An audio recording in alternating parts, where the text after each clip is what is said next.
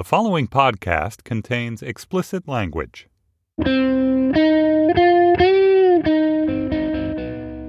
It's Friday, March 24th, 2017. From Slate, it's The Gist. I'm Mike Pesca. Repeal and replace, defeat and disgrace. And just remember, this is not our bill, this is their bill. Well, that's because yours wasn't a bill. Theirs was a bill. Now, theirs is a law. A law which, flawed, does provide health insurance coverage for millions of American citizens. You know that, right, Mr. President? I've been saying for the last year and a half that the best thing we can do, politically speaking, is let Obamacare explode. And the collateral damage will be millions of citizens of the country of which you are president, yes? Ah, well. Not since the metric system went down hard in the 70s have more people been more pleased by a failure to reform a system that was more criticized. Of course, back then the CBO said the metric system would cost like 12,000 hectoliters or something. And Trump care was much, much worse than that. Much worse. Although, you know, I'm thinking about it. You know how the CBO said the bill would cost 24 million people to lose health care, and the Republicans said, oh, that's not true? Well, now it won't. So the Republicans were right. Dynamic scoring, Trump splained. When the bad idea never gets the chance to go into effect, that's an odd feeling. It's not certain crisis averted. It's just strongly suspected crisis averted. You know, like that 11th season of Laverne and Shirley without Shirley, but also without Laverne. Like, could have worked, maybe. Lenny and Squiggy, some backstory. Anyway, what with all the attention to this failed bill, which I will be discussing more in the spiel, it did distract from a lot of other news. I mean, let's just focus on the Russian angle, not even talk about how Congress passed a law to weaken web privacy or the fact that Hosni Mubarak got Arab sprung from jail. Let's just take the Russian stuff. We got Marine Le Pen vocally campaigning on weakening sanctions against Russia. We got Devin Nunes and his dance of nonsense. We got Paul Manafort paid $10 million a year from 2006 to 2009 at least. And this money was so he could advance the interests of Vladimir Putin in general. But there was another thing that happened in Congress this week was about the Supreme Court nominee, Neil Gorsuch. Oh, yeah, the Supreme Court nominee. It's going to be boycotted. Anyway, Maria Cantwell, Senator of Washington, took to the microphone and she laid down this diss track. I wish I could get a famous rapper from Seattle here, Mr. Macklemore, because this truly is a heist. After which Charles Schumer walked up and said, I wish I had a Brooklyn area rapper in here because even Mr. Busta Rhymes could tell you when it comes to assurances over conflicts of interest, Mr. Trump needs to give me some more. Assurances. It wasn't at all tor- it flowed when Schumer says it. You know how he do. And then Democratic Senator Sherrod Brown of Ohio just said, in general, of the tone and tenor of the Trump presidency, I wish Ms. Lauryn Hill were here with the Fugees because you're killing us softly. Killing me softly with his song. On the show today, as I mentioned, I will spiel more about the bill that was not. But first, a woman who was Deputy White House Chief of Staff for President Barack Obama. She had thousands of workers under her. She once jumped on Newt Gingrich's car in college. She also paved the White House driveway. All right, I'm going to guess she had a guy do it, but that was her job. She's up next, Alyssa Mastromonaco.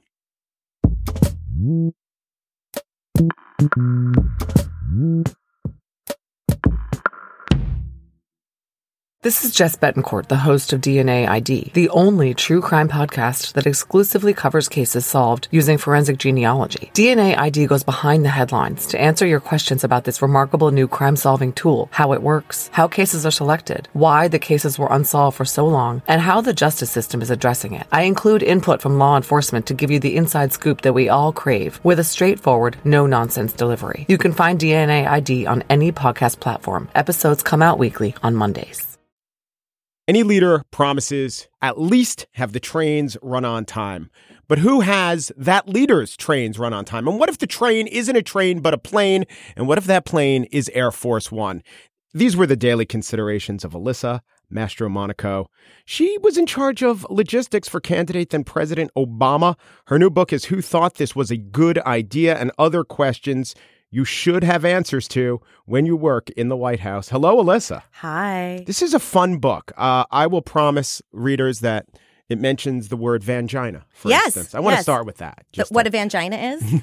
Okay, yeah, because it, Sure. it also gets to the fact that you are in charge of logistics even in your uh, avocational Even life. in my personal life, a vangina is a van you rent to pick up women who are going to a bachelorette party. Uh huh. And the reason the bachelorette party shows up in the book is that it was set against uh, one of the typically hep- hectic times of your life. It was. It was. Uh, I was throwing my best friend's uh, bachelorette party, and her shower was happening simultaneous with the announcement uh, that uh, Senator Barack Obama would run for president. Yeah. So that's kind of a big deal Mm-hmm. It was when a big deal. on that campaign. Right. So I would suspect that there is always the temptation to turn to loved ones who aren't in politics and say, How could you possibly be sweating me on whatever mundane detail of their life when I've got the president, the leader of the free world, needing to do that? But I would also suspect that would wear pretty thin if you. So I will tell you that I uh, one Christmas I came home from the White House and I was particularly surly and tired, and uh, we were at Christmas Eve dinner, and uh, my father said, "I am not the only person who gets Alyssa. You are not the only person who gets tired," and so that was that was the end. That was my pass, and it was over. And so uh, I am just like everybody else. Yeah. Of course, you know, you could have you had several uh I don't want to say trump cards. You had several you had several chits to play with him. Say, really, Dad? What stressed you out? It- was it was it the NATO repositioning of missiles? Was it that Merkel was gonna go off the euro? What was your deal, Dad? There, I will say that that it was maybe the following year. Uh, I was on the phone, and it was Thanksgiving actually. And he said, uh, "He's like, let's get off the phone." And I said, "It's the Situation Room." And he he like looked at me like I was lying, and then I showed him the phone, and actually said Situation Room. So not even the one pass. with Wolf Blitzer. No, The real the one. real deal. Yeah. Okay. So tell us your job often expanded to include a lot of things. But Sure. uh, when you answered the want ad, which is I know not how you got the job, like, or if there was was a want ad, what would it have said for what you were supposed to do? So the one thing that's sort of interesting to know is that from administration to administration and person to person, the the two deputies for policy and operations, uh, deputy chiefs in the White House, their their roles can change a little bit depending on the person. So for me, it was overseeing all of the White House military office, which is about three thousand people, mostly military. Um, White House military office oversees the operations and maintenance of Air Force One, Marine One. Uh, it runs Camp David, and I oversaw presidential personnel, which reported up to me, which included uh, the political appointments across the administration and also things like interviewing Jim Comey for his job. Great, great job, Alyssa. He's No. he is very smart. He's in a terrible position yes. To sort of what the president did every day and coordinating all sorts of like different activities, leader visits, foreign trips, and um, anything random, including paving the driveway in on West Executive. So when you interviewed uh, Jim Comey, I know I could have jumped on paving the driveway. Also You fascinating. but when you interviewed Jim Comey, what your your the initial interview, you give your recommendations to the president. How does that play out? What were you looking for? Take me through that interview. We went, uh, it was myself and Kathy Ruemmler, who was the president's lawyer. She's White House counsel. And mostly we just go through, you know, we talk to the president first. What are you looking for? And of course, he's like someone very smart. yeah. And so then we met a bunch of different people, and I will say that uh, Jim Comey is the one of the, the most impressive people I've ever met. And then the president will meet with all the different candidates, and sometimes we join him, and sometimes he does them on his own. So now we're witnessing uh, essentially a long job interview, and it's with Judge Gorsuch, and Mm-hmm. he comes across as unbelievably impressive, and he has this great manner, and I think he seems to be a man of uh, very high character. Mm-hmm. Right? I would hire him for any job except maybe the Supreme Court. I mean, this is what the Democrats have to figure out. Yep. Because you have to try to suss out where they will rule in policy areas. Yep. So with Comey, how does that come into play? It could be the greatest. There, there could be two people on paper who are as impressive, who have great resumes, who seem to be of high character. Mm-hmm. Yet one would make a decision, a hypothetical decision in the future that your administration would disagree with, meaning it, it, you would think it's bad for America and Mm-hmm. another would think it's good for America. How do you figure that out? So I think it really comes down to sort of like checking someone's judgment. And also with something like the FBI, a real consideration is sort of the rank and file and Yes. how they're going to that's something that we definitely thought about. How are how are they going to view the person that we put in there? And so for FBI director, you want someone who's cool and steady, who throughout their life has demonstrated good judgment, which he certainly had, and who would gain the respect of the rank and file. And so those were some very important things. Right. And so you know you have a lot of sources in the FBI, casual sources, Yes. actual sources. You know he has a really good reputation. 100%. What does that mean? He's an FBI man. He uh, does the job. He's unbelievably ethical. Yes. But what about this question of trying to anticipate will someone make decisions down the line that you would judge to be uh, not in the best interest of America? Those another reasonable person, maybe a conservative person, might disagree. That's so I would say that, well, FBI aside, because that's such a long term, mm-hmm. Ten years. 10 years, I would say that, like, you know, for Supreme Court, you also want someone who's pretty steady. Like, I don't think Neil Gorsuch is that bad. You know, you kind of want to know how people are going to come down on Yeah. it. But honestly, look, I mean, So does he does he evade on that like the like a judge would? Do you give him hypotheticals? no, No. no, I didn't. I don't know what happened in the other interviews, Right. but I did not because that would be like, you know, Elle Woods from Legally Blonde being like, so let's run through a scenario. um, so I, I'm very much, I know what I know and I know what I don't know. Yeah. What about satisfying ethical requirements? I've listened to a bunch of uh, interviews with uh, guys named Norm who talked about it. Oh yeah, um, he was, was he's a tough guy. was it onerous on you? Did it eventually become not on you personally, but Mm-hmm. on the White House? I mean, were there times like, really, this would be seen as unethical? But then does it become second nature? You know what it is? I think that having it does become second nature because you want to have like you want to have rules that everybody abides by so it's equal. And I think that what they did I it was a pain in the ass, but it was fine. Were there any things that you'd explain to friends or people who weren't in the White House that you couldn't do because of ethics? And they're like, really? So one time when I was going to a God Street Wine show here in the city, Uh-huh. um, I knew that a lot of people there would be smoking pot. So Yes. I actually like declared to the office of what was it called? There's an office that vets you, and I actually I said hope the acronym is NARC, whatever the office It's is. OSEP. I think it's OSEP. Um, I went and I was like, just so you know, I'm going Yeah. to a dead. I'm going to a God Street Wine show, and like there might be pot, and they're like, okay, and I was like, I just want to let you know. So that was it. smoke. So it's stuff like that. Do you have to disclose any time the front man is excessively bearded to a show? Is that like a good rule of thumb? That's pretty good. It's pretty good. Built to Spill, for instance. Yes, Anytime exactly. like some cult leader is in, on stage leading a band. It was. I'll tell you, I was glad that when the Grateful Dead got back together for their 50, Oh, the- minus minus Jerry, Wrigley Field that I show? Uh-huh. was uh, I was there for all 3 well two, uh, that I was well gone from the White House at that point. What about rules about feet on the couch in the Oval Office? Uh, we did not do that, and that is one of the most appalling things. That in Are you terms of? The, so here's here you're going to get my shtick now Okay. about what really bothers me Okay, with what's okay, going on. So I am a I am a patriot. I think that I, I am a public servant. I believe deeply in the transition of power, in the government, in what the building of the Capitol is, in the majesty and the import of the actual White House. And they have degraded what is essentially the greatest home court advantage in the entire world with how they treat the White House. And watching Kellyanne Conway put her f- sit on top of her feet, look like she's playing brick breaker, not just in the Oval Office. If it had been just she and Trump, whatever, but in a room with what I think were all the presidents of historically black colleges. She wasn't even talking to them. That's that is the thing that's like, come on, guys, it's the White House, and it is the one thing that like when leaders come. I, I saw the other day uh, when Angela Merkel was there, who's my favorite foreign leader. Um, they had like taken the interpreters out. It's like they have they have everything that What do you mean they've taken the interpreters out? so that mean? typically, you have a very long negotiation with a country when they're coming, and it's like, will the leaders speak English? Will they speak in their native tongue? Do you want consecutive or simultaneous translation? Well, I don't know what they did because when she sat in that meeting, she started speaking in German, and there was no translator in the room. That had I we fun we couldn't understand how that even happened. Yeah. But it's because everything that we did, which was really protocol and not political, they're basically just like out shooting for sport without av- actually understanding why those things were there ever for Well- many many years, way before us. I'm going to. I, I'm not going to say push back because I've literally never been in the Oval Office, so I defer to you. But I gave for all the actual things that Kellyanne Conway has done and said that are appalling or not true.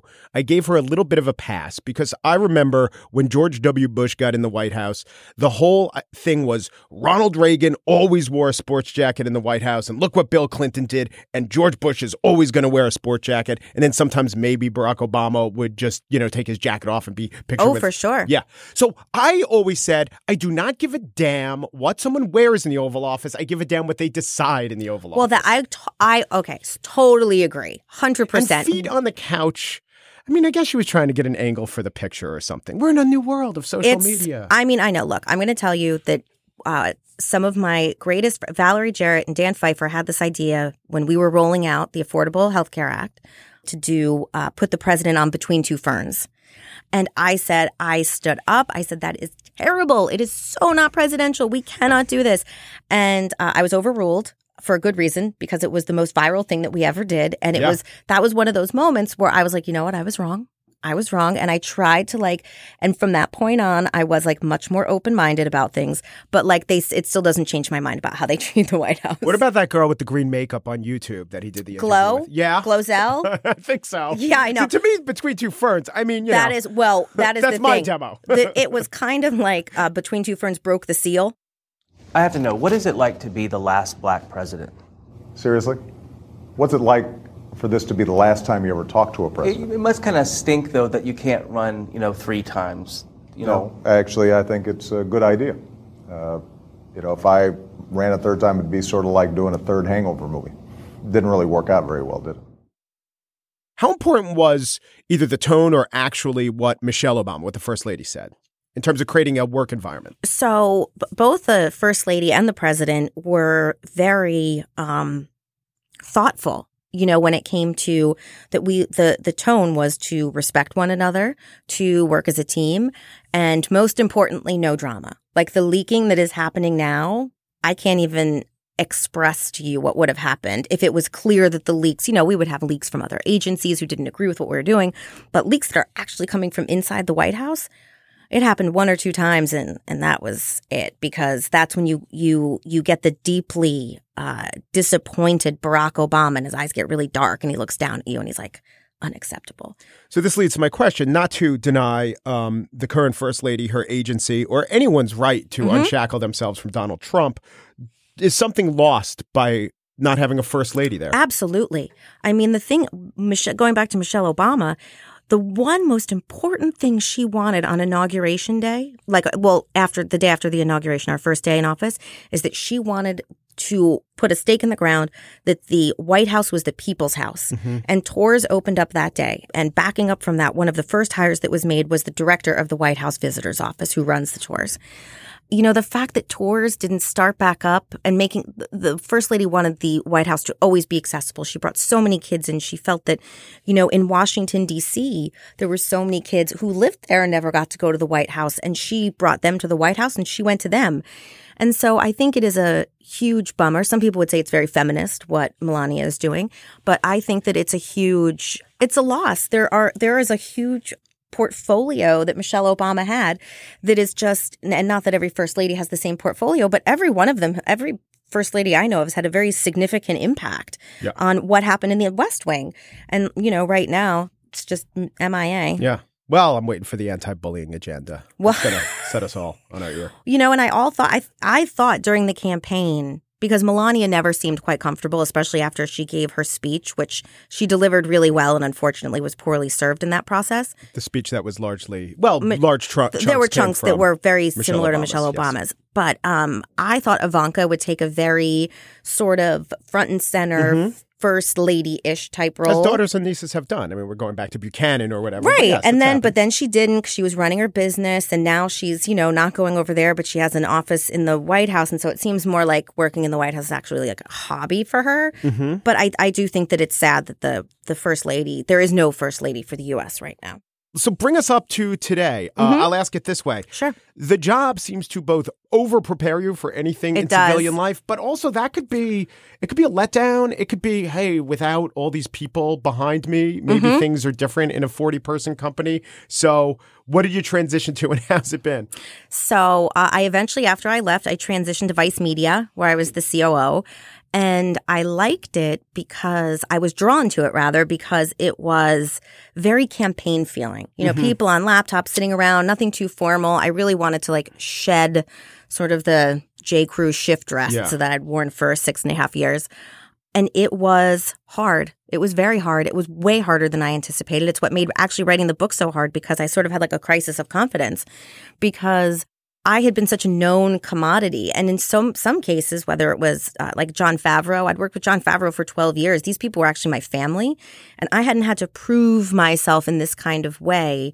And also, if I'm being totally honest, didn't think I should have to prove myself uh, necessarily.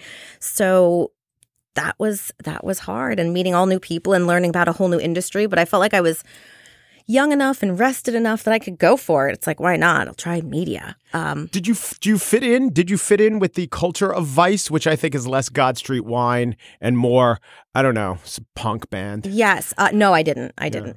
Um, though they came around. People, it's like, you know, you have to have an open mind about people. And I think that they thought I was going to be um, really square and super conservative and have like, you know, my like The kind of person who would disclose that she's going to a concert where marijuana might, might be smoking. exactly. And so after a while, they were like, "Have you met that woman? She's all right." So it took a couple months to get all right status, but it was Yeah. fine. Alyssa Mastromonaco is the author of Who Thought This Was a Good Idea and Other Questions You Should Have Answers to When You Work in the White House. Because she did, former White House Deputy Chief of Staff. Thank you so much. Thank you.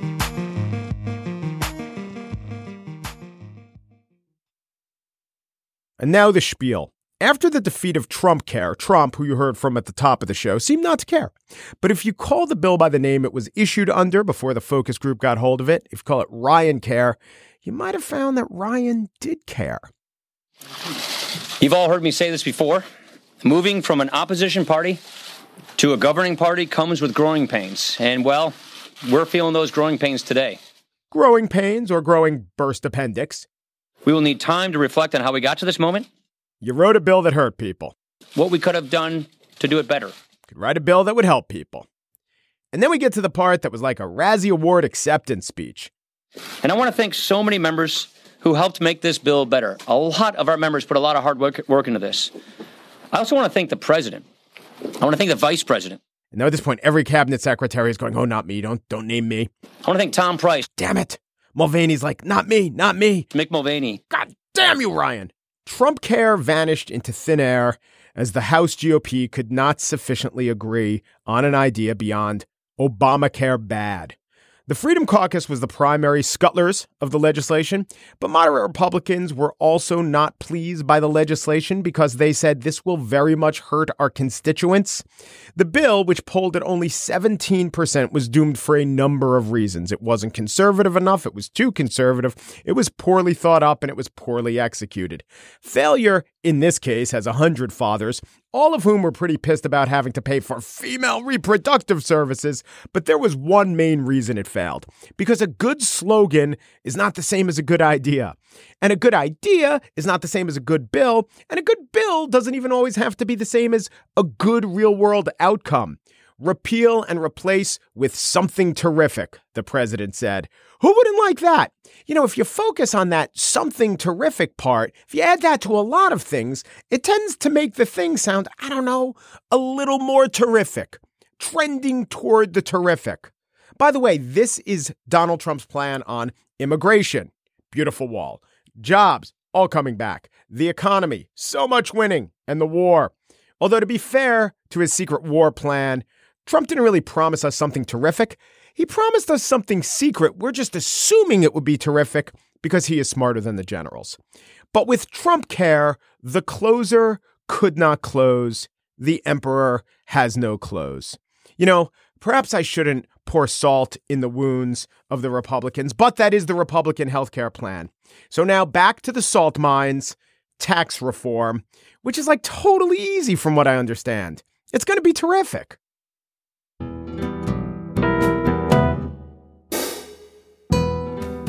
The Gist was produced by Mary Wilson, who wishes she had a series of Florida area MCs from the 90s in here, because even the Quad City DJs could tell you when it comes to infrastructure, Donald Trump needs to come and ride the train. The Gist was also produced by Chris Berube, who wrote that joke. Yes, you did? Yes? Okay, very good. Mm. Steve Lickteig is the executive producer of Slate Podcasts. First, we're going to implode, then, we're going to explode, and then he's going to download some movies, perhaps on BitTorrent this weekend. Andy Bowers, chief content officer of the Panoply Network, leans no. Strong no. No leans no. Yeah, it's not going to happen. The gist you know, I wish MC Hammer, Michael Christopher Hammer, We're around to tell us what I think we already know. We got to pray just to make it today. Un Peru, de Peru, du Peru, and thanks for listening.